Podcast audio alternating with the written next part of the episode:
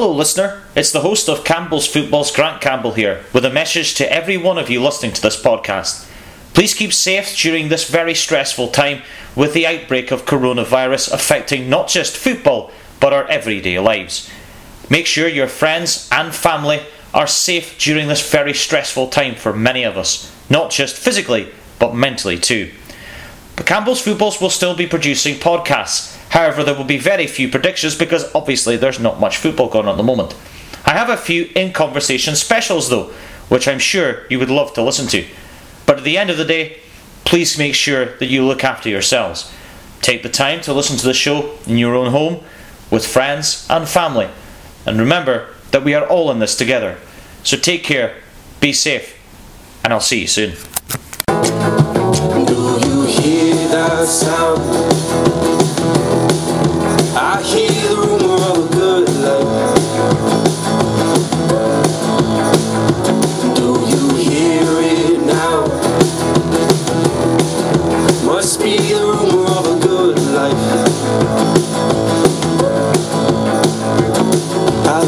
Into the future, it was all the same. I was under the sky, no new horizons. Maybe there is no one else to.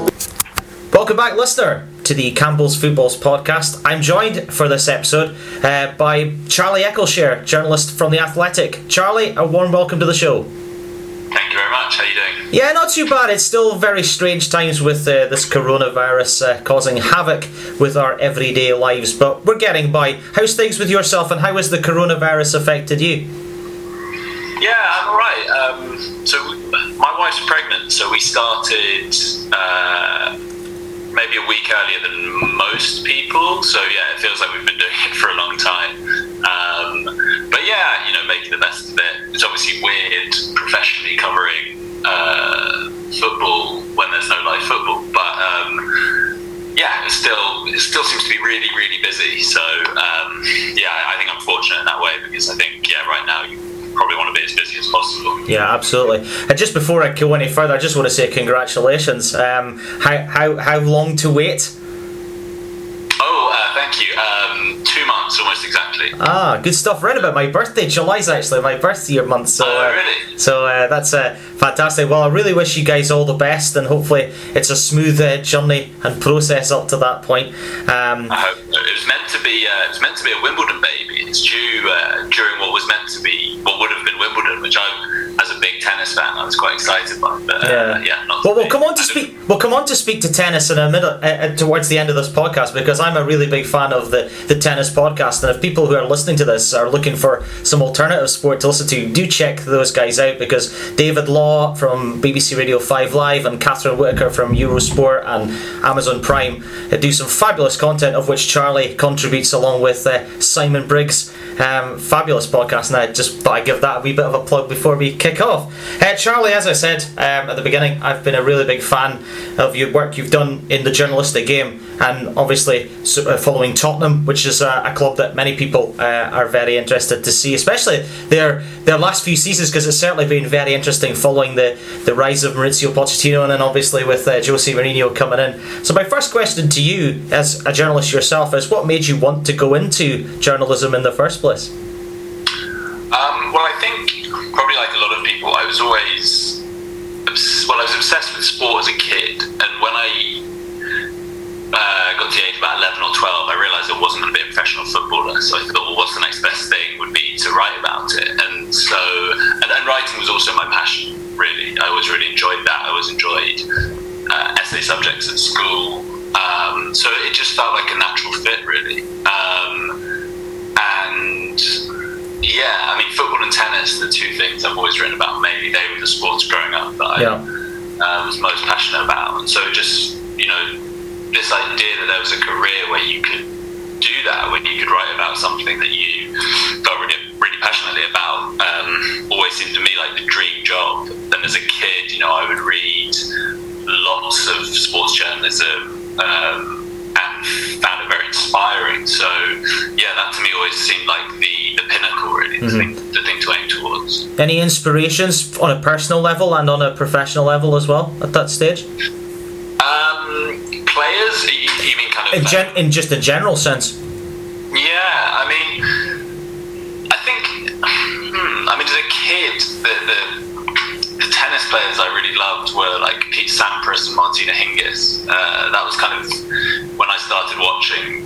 Those two are really dominant, and then a bit further on, someone like Andy Murray. Um, I always right, right from when he started, we're a very similar age actually. So when he, you know, you, you have that kind of affinity sometimes with people uh, the same sort of age. So he was someone who uh, I always really admired, and then I have to say, being there uh, for his second Wimbledon win in 2016 was a was a bit of one of those moments when you think, I can't believe how lucky I am that Yes. here I am at Wimbledon reporting on Andy Murray winning the title when this was someone who was a kid uh, or as a teenager anyway. I found such an inspiration. So yeah, he, he's um, he was definitely someone who who growing up I I admired and thought, wow, that would be really cool to to write Yeah. about him one Yeah. day.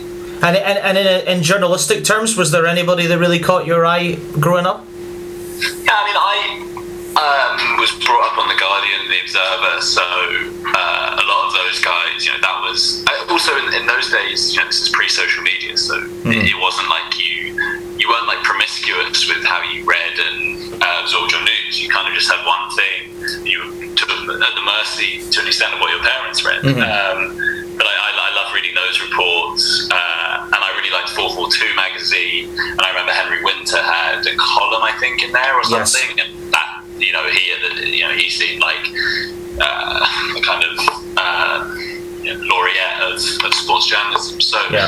um, yeah, it was, it was those, those were the kind of publications I was reading, and 442 was really cool because they did they did lots of really interesting features, often with a kind of historical bent, and history is what I studied at university and was really interested. So again, that seemed like uh, it really cool that there was a profession where you could kind of fuse together all of these different elements in one place. So yeah, they, they were the kind of things that I read and was like, wow, you know, one day I'd love to be doing that. You mentioned Andy Murray as one of your idols, and he's obviously one of mine because being from Scotland, he, for me, he's he just symbolises sport up up in Scotland. What does he mean to you? a lot. I mean, he's someone.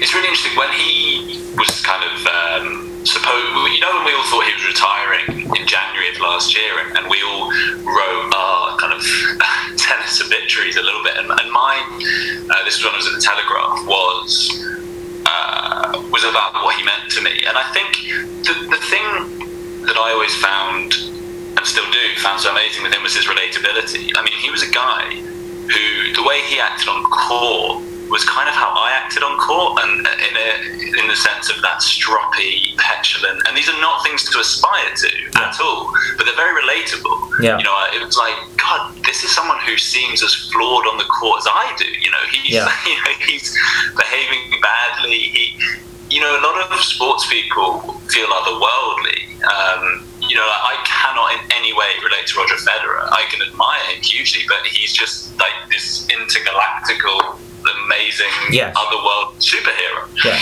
Murray is a superhero in a different way, but he, he just felt really real to me always. You know, his struggles were so laid bare. Yeah. It looked like everything was so hard for him, and the fact that he was playing in this era with Nadal, Djokovic, and Federer meant that he had to like eke out everything. Yeah. And so I just loved that. I loved. Um, I loved how much he cared, and you know, some people make it look so easy. He, Yeah. he always made it look really Yeah, hard, yeah. And, I, and I could, I could relate to that. And I and I found it's funny when I wrote that piece, I um, I kind of confessed to the fact that around the time before he won a Grand Slam, because it, it, it it's easy to forget now because you know he's won three Sports Personality of the Years. He's broadly been accepted by the public at large. There was a long period where he wasn't, and he got so much stick and abuse, a lot because of that joke he made about England not winning the World Cup Definitely. in 2006. But I was constantly having arguments with people about. Um, you know, about Andy Murray, and that you know they're like, oh, he's dour and he's boring and he's bratish, and uh, it's it's crazy how you know why I would bother having these arguments, but I did because I really felt strongly that he was none of Yes. those things, and he was an extremely interesting person. And so when I wrote this piece, people were kind of coming forward and reminding me of these Mhm. uh, arguments or debates that we'd have at parties and whatever, when should probably have been you know, uh, talking about more interesting things, but uh, it was something I felt quite strongly about. Yeah. Uh, and yeah, I, I just think he's he is a really interesting person. And then you know, you talk about like don't meet your heroes, but he was someone who, working in the media, I, I still really admired him because in press conferences he he is very thoughtful. He, he very rarely is on autopilot and doesn't give the question due consideration. Hmm. And you know, he can be very um, he can give pretty withering put downs if he thinks that there's you know a question that uh, or a statement he disagrees with. There was the famous one where the journalist talked about the first American player to reach uh, the Wimbledon semi-finals. He pointed out you mean male player, things like that. But he, um, yeah, he, he's someone who, yeah, I just you know, in sport you feel a connection with some people. He, he was definitely one of those. Yeah, that, that was a really great point you mentioned there because you know I, what I've always loved about Murray is his respect for for women in tennis. You know how often have we seen him have this discussion about you know that he was the first person I know on the men's tour certainly that I that I remember. May correct me on this, but to get someone like Amelie Mauresmo as his coach, you know people just kind of looked at that and thought, wow, you know, that's something that we wouldn't even think about doing. But it was almost like a landmark moment. And then he's constantly been, you know, really supportive of the women's game. I, I love his discussions with Billie Jean King. And, you know, I think that can only be a positive thing, not just for, for tennis, but sport as a whole. Yeah, definitely. I mean, this is a guy who he called out the BBC for when Katarina Johnson Thompson won. I think it was a European title for not having it high enough on their website. You know, he he cares a lot about these issues, and when he appointed Mauresmo as his coach, you know, he said later he got loads of comments about it in the locker room and this sort of thing. I mean, to me, it's like he is the prototype of a of, of, what you'd want from a sporting hero. You know, he gives absolutely everything. He cares deeply about the sport, but he's also very articulate and interested in societal issues, issues of equality, things like that. So, yeah, I think there's. Um, yeah, much to admire in him. Yeah, absolutely. Uh, talk to me about your university standing. We'll, we'll go back to yourself now, Charlie. Um, you obviously told me that you spent a lot of time at university studying history and and, and uh, uh, literature based subjects. How did that then transfer to you working for the Telegraph? My journey was fairly circuitous in a way. I, I mean, I think everyone, uh, no, no one has the, no one has a straightforward path. But yeah, I did, I did a history undergrad, and then I actually did a master's in international relations. And this was this was where? So the undergrad was at Nottingham, right, and then the masters was at SOAS, which is one of the London schools. Um, but it was it was around the time of the global recession, so I graduated like end of the previous decade, like 2009, 2010 sort of time, mm. and you know it was basically warned off going into journalism, which and I kind of regret that, but I, I listened really. I was like, it's not a good, uh, it's not a good time. There are no jobs. Um, you know, it's just yeah, it was, it's just not a good idea, kind of thing, and you know, I sort of listened to that. So I applied for grad schemes. I worked for a few years um, at like a public relations, public affairs company doing sort of political, um, some corporate sort of stuff. Did that for a few years and, and, and enjoyed it. You know, it was, a, it was, a, really good company, learned loads, but I still had this itch I wanted to scratch. Uh, yes. And yeah, so it got to a point years after I started where I just thought, I feel I need to give this a go. Um, and so I um, quit my job and did a journalism course. You can do like an intense four, four or five month course, which basically condenses what should be a year long thing into a shorter period of time because I wanted to just get on with it at that point. Anyway, so I did that.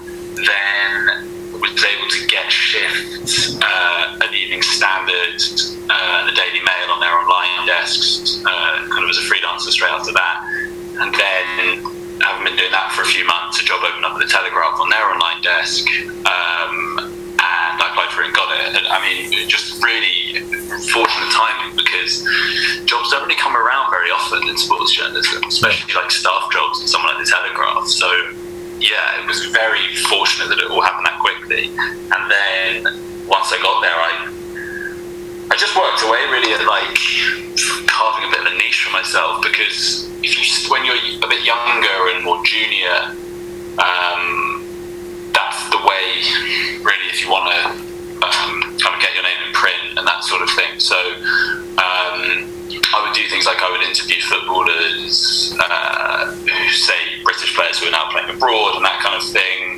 Uh, I did a lot of stuff in tennis around mental health uh, and looking at kind of the lower echelons of the game that were more underreported, Mm-hmm. and just kind of building Yeah. uh, contacts and, net, and a network in uh, football and tennis, and uh, just getting my name out there a bit. Yeah.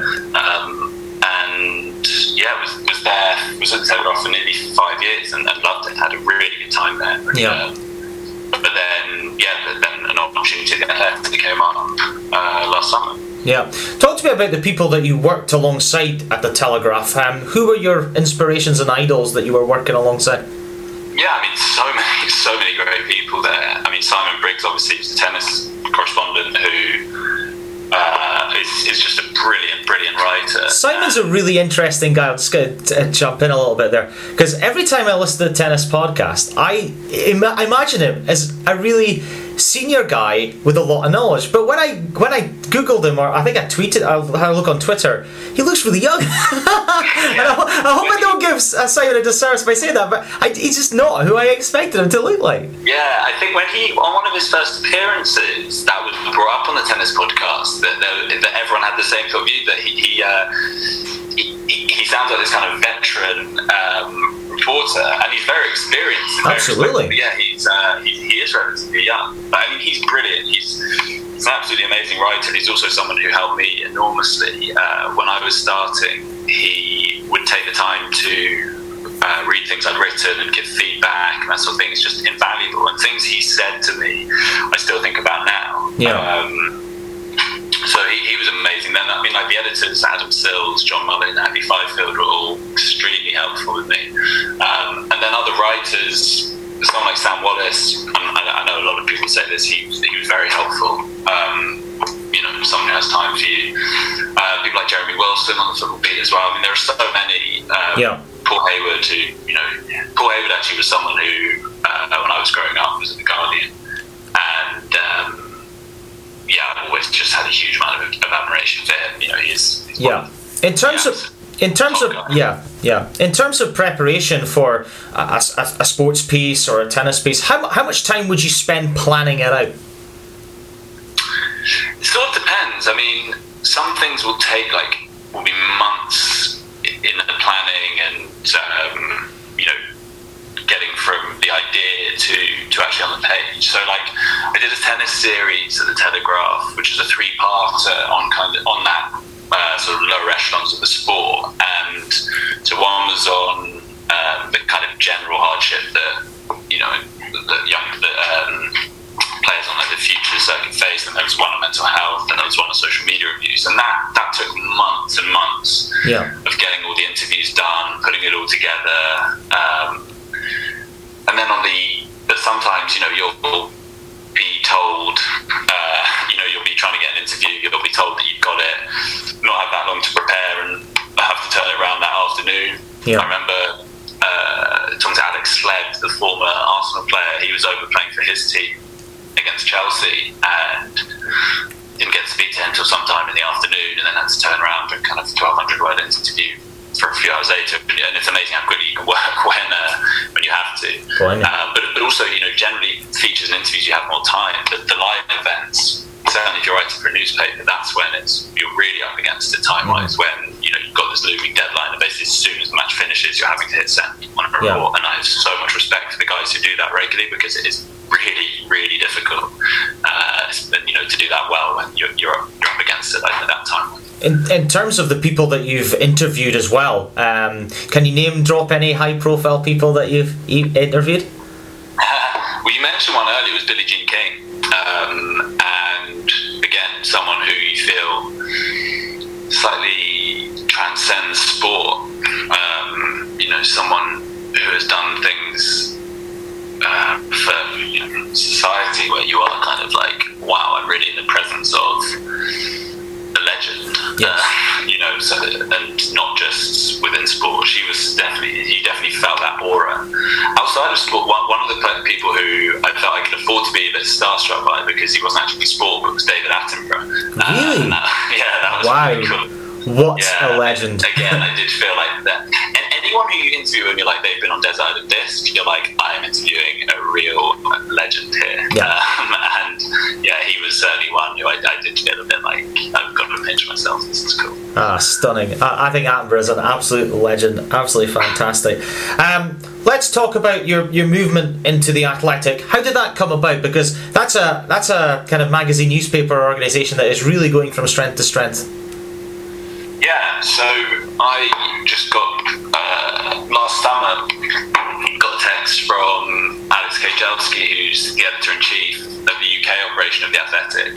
Uh, he was he had been the sports ed- the head of sport at the Times, hugely well respected, uh, and we and we met a few times. We knew each other a little bit, and anyway, he just messaged me saying, you know, do you want to meet for a coffee? And I did, and he was like, do you want to come work for us? We're setting up this UK operation, and you know, hiring lots of people. It's new, it's exciting. We're getting this, you know, these people, Yeah. uh, and it just seemed like such an exciting opportunity. I mean, it was a really difficult one because I was really happy where I was. So it was definitely, um, it wasn't an easy decision, but it just Yeah. felt like such an exciting opportunity. I couldn't really turn it down. Yeah.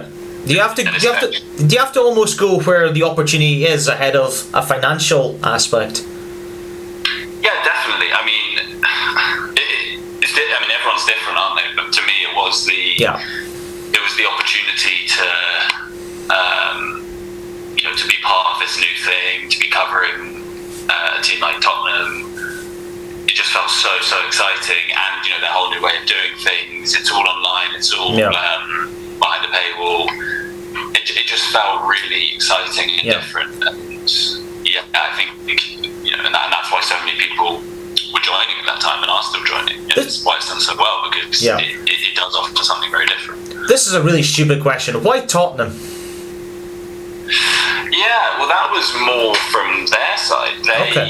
uh, they were kind of because each club has a reporter. Yes. Some clubs have two, and like for Spurs, we have me and Jack Pitt-Brook, who does probably about you know he divides his time between Tottenham and then a bunch of other things, whereas my time is more know specifically Mhm. dedicated to Spurs. But they, I think for them, they were you know Alex was trying to piece everything together and allocate uh, people to different clubs, and he thought it would be a good fit. Uh, for me, you know, covering a team that had just reached the Champions League final, it was like Yeah. amazing. Yeah, Yeah. definitely. Um, so yeah, that, that was kind of how it came about, and I'm, I'm glad because they've been uh, extremely newsworthy this season. Well, absolutely. And and, and my uh, my first question to you, talking about Spurs, is what have you made of their journey? Because under Mauricio Pochettino, they, they, they got to the Champions League final. They were very solid in the league. Now Jose Mourinho has come in, and it's it's definitely changed the dynamic there.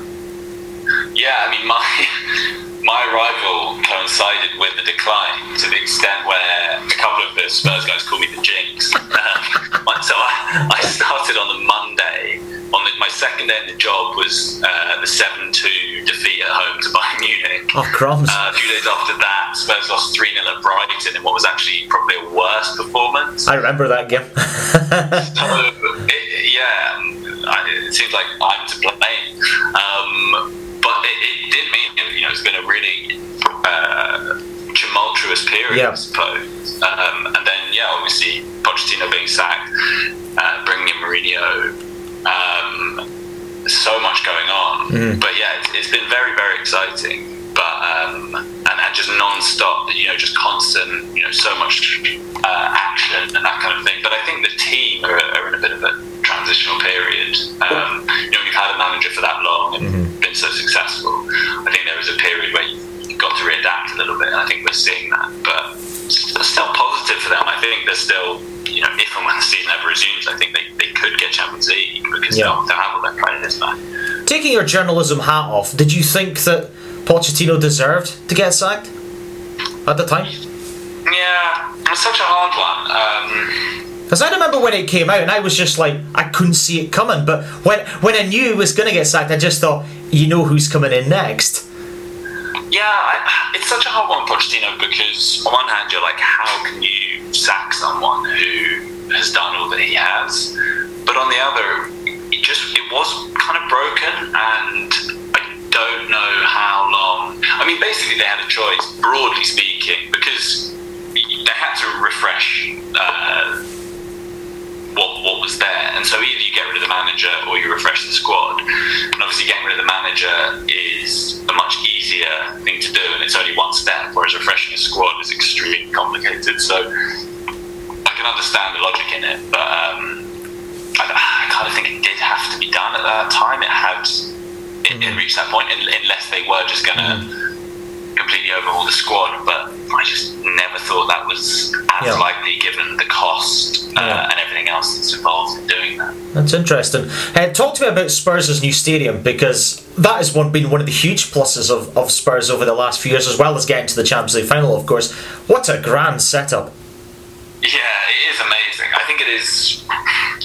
To me, it feels like one of the best stadiums, if not the best stadium in Europe, just because it's so uh, fresh and pristine, and everything's well thought out. Like stadiums are weird; they they almost like reflect the moment in time in which they were built. They they they obviously get a refurb from time to time, but um, broadly they seem to often they're kind of frozen in time. So Tottenham's just feels by far the most modern, uh, by far the most well equipped, and for media it is it's a really really nice place to work. Yeah. uh, and I think you know that it, it, it's a slight shame for them because the move has coincided with the results not being so good. Yeah. So some of the games, um, the atmosphere hasn't been as good as it as it might have been. But I think once the results will uh, start picking up, it, Yeah. it will be it'll be fantastic. I mean, that South Stand in particular, the really steep one, is is Yeah. brilliant. And on big nights when they're winning, it's, it, it makes a good noise. In, in terms of the current Spurs side uh, that's on the pitch, who's your star players to, to keep an eye on? Because I, I obviously think of people like Harry Kane and, and Heung-min Son, but there's there's loads of other players who seem to be doing really well at this moment in time as well. Yeah, well, Giovanni Lo Celso is the big one. He um, he only came in. He came initially on loan last summer, and then they made him permanent in January. And he he, uh, he had injuries at the start, uh, and it looked, you know, at first as though like you know maybe he's not suited to the Premier League. You know, he's quite slight and this kind of thing. But since January, he's forced way into the, to the team, and since then he's basically been Spurs' best player. He's really incredible. Uh, he can dribble, he can pass. He's just got it all really. Like he's so so gifted, and he is someone who like really gets fans off their seats. He's, he's made such a difference. He's been Yes. like he's been the most positive thing I think that's happened to Spurs this season. Um, Steven Bergwijn, I think, is going to be a really good signing too. He, he only came in in January, but has looked really sharp early on. Um, pasty, direct, goal threat. Uh, Japhet Tanganga has come through from the academy, and he started playing pretty regularly. And it's always really exciting when a young player comes through, you know. Um, and so I think, yeah, I, I, he, he's definitely one to watch as well. Already playing pretty Yeah. regularly. So yeah, those are some of the guys. And Don Ndombele, obviously, he's been a big talking point because he hasn't been as good as um, people have hoped. Yeah. Has been, you know, And obviously Dele Alli as well, who, you know, even though he has his off days, is still a very solid player. And quite a young player, let's not forget that. Yeah, we did a big piece on Dele actually uh, on the Athletic recently, and it kind of goes into lots of detail on, on all the different sides of things. But part of it is the fact he's only just 20, turned 24.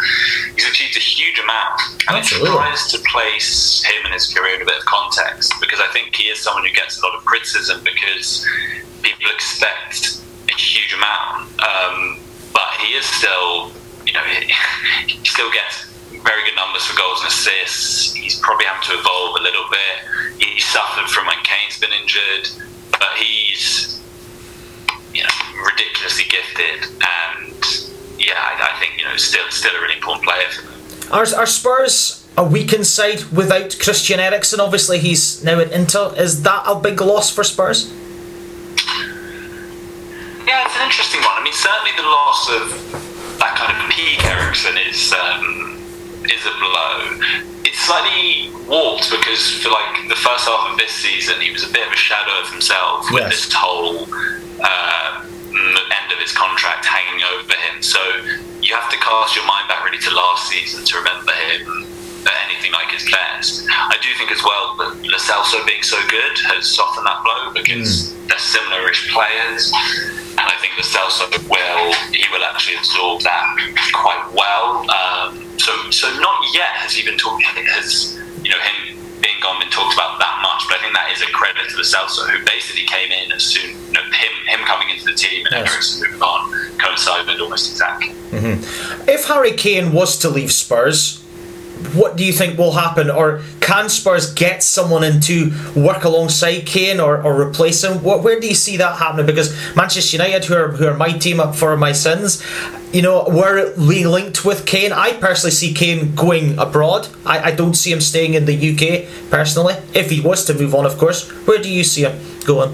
If indeed he does. I don't go. think he's going to move anywhere imminently. No. Um, I I think it would be so. I mean, obviously, he, he talked about the fact that he's not going to stay at Spurs for the sake of it, was I think his quote. And, and again, I wrote a piece at the time of looking at how feasible it was he was going to go. It, I, I think it's unlikely. It would be such a huge blow to, to Tottenham. And he's on a big contract. And when you're on a big, uh, a long contract, I should say, at Tottenham, it's extremely difficult to leave.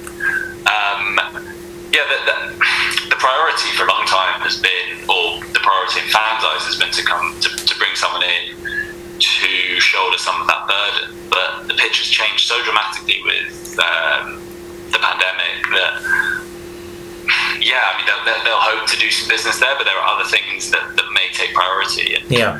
I don't think we're going to see like big money being spent by them or, or, or many clubs this Yeah. summer, if, you know, or whenever the transfer window is. Yeah. Yeah, because they've had people like Troy Parrott coming through the ranks who hasn't quite kicked on yet, and Son isn't really a number nine. He's he's more like a number ten almost, where he kind of comes in from the from the side and, and, and, and scores goals, even though he's an absolutely fantastic player. Lamela is exactly the same for me. I, you know just would love to see Spurs challenger because people like Lucas Moura on their day can be very superb, just like in that Champions League semi final win over Ajax, of course. Yeah, mean, Son is someone who, um, under Pochettino, when Kane was out, he, he would play uh, as that um, kind of central striker in a slightly different way. Mourinho has said he's more wedded to the idea of a more conventional number nine, which has made it difficult. That said, Son was on a good was on a really good goal scoring run. Just as then he got injured, uh, so you know losing both of them was uh, was a huge blow.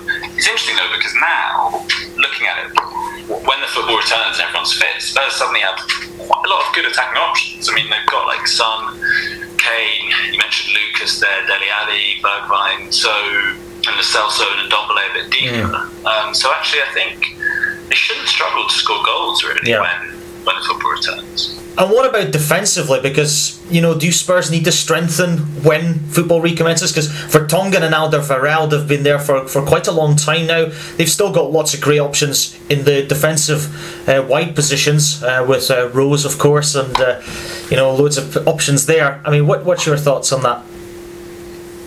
Yeah, I mean, Vertonghen could well be leaving. His contract expires at the end of the season, and you know he hasn't signed a new one.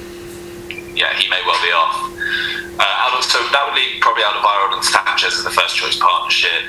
Rose currently on loan at Newcastle. I, I don't know how much more he'll play for Spurs. Um, Ben Davies is solid at left back. Then you've got Tanganga who can kind of play anywhere across the back. Sure. Juan Foyth is another defender who a lot of people really like. He hasn't really featured under Mourinho. Sessegnon, uh, Mourinho has hinted out will, will probably end up as a left back, and I think will be really good there. I think so too. have Aurier, who, who's this big divisive. Well, the divisive might be generous, but I, I again, I've written a piece defending Serge Aurier. I don't think he's as bad as a lot of people. He's an enigma to me because I, I when I saw him at PSG, I thought he was going to be a very good signing for Spurs. But he had moments where he looked shaky, but going forward, he looks very solid.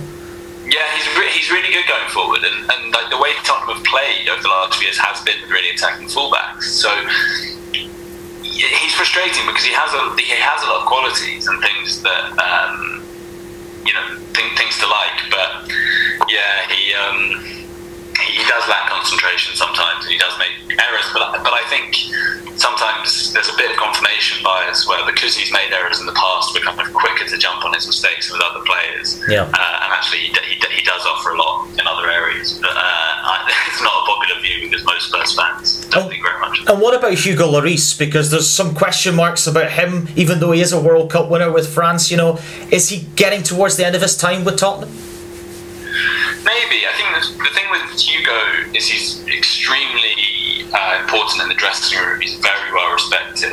Uh, so, you know, it, would- it would take a lot for, for him to be displaced. And actually, we saw, because he was out for quite a while earlier this season, and Gazzaniga came in and did fine, but there wasn't really a clamour for, for Lloris to be dropped, certainly. Um, and I think a part of that is just he, amongst the players, he's extremely well respected. Uh, you know, he's a very smart, thoughtful guy.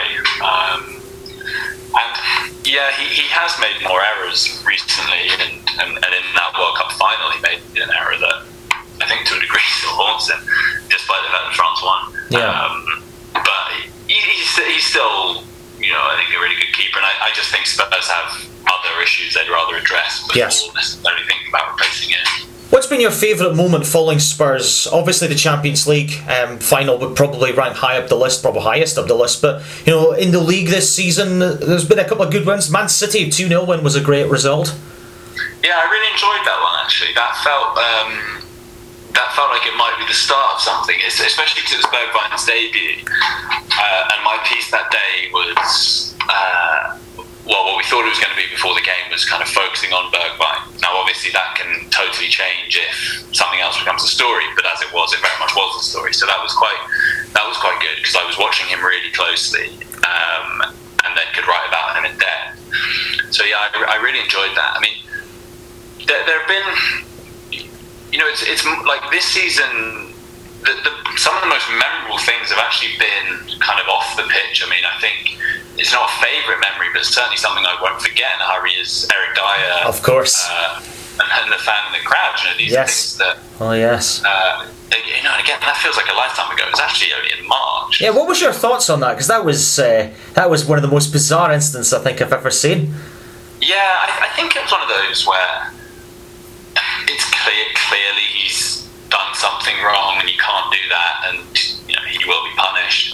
But I think everyone could uh, empathise a little bit on a human level. That you know, especially the family element. So you see your brother seemingly in trouble, and you just want to step in and help him. I, I think to me that's a really relatable Yeah. emotion to feel. So yes, he has to be punished to a degree, but I just think there are things far worse than that. And let's not make you know. I think everyone moved on. You know, it's, it's Yes. not it's not awful. It's bad.